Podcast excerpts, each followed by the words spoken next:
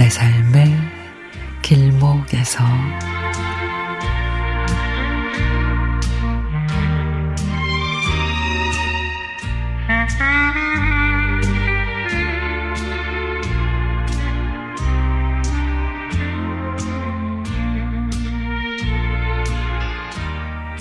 친구와 통화를 하는데 여자친구하고 함께 네가 사는 곳에 가려고 그래.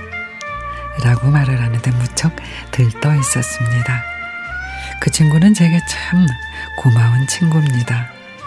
제가 예전에 취직 시험을 보러 다닐 때 시험장은 우리 집에서 차로 2시간 정도 거리에 있었습니다. 머물 곳이 없어서 모텔에 숙박을 하려고 했는데 친구가 자기 집으로 오라고 했습니다. 그날 친구가 터미널까지 저를 태우러 왔고 저녁 때는 친구 가족과 함께 저녁도 사주었습니다. 시험을 보는 날은 친구 어머님이 아침밥도 해주셨고 친구는 또 저를 시험장까지 태워줬습니다. 그리고 얼마 후 친구가 부모님과 함께 여수 밤바다가 보고 싶다며 놀러 온다고 했습니다. 저는 걱정이 됐습니다. 대접은 해야 하는데 아직 취준생이라 여유가 없었거든요. 이거 친구 부모님께 드려라. 제 마음을 아신 엄마는 준비해 놓은 멸치 한 박스와 잘 대접하라고 용돈까지 주셨습니다.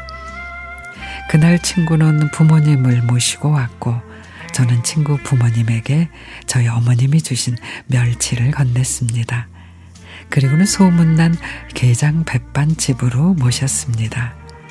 친구 부모님이 맛있다고 어찌나 잘 드시는지 밥을 다 먹고 이제 제가 계산을 하려는데 저기 남자분이 계산하셨는데요.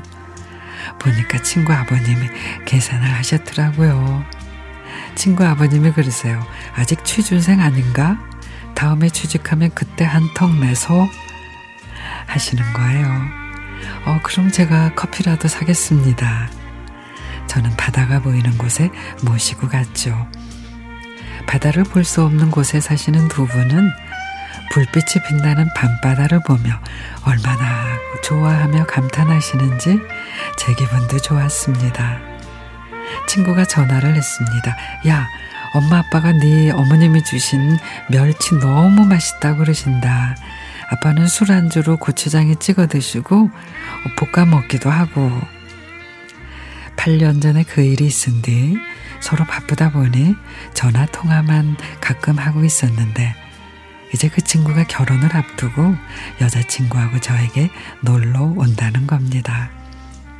이제 저도 취직을 했으니 제대로 대접 한번 해야겠습니다.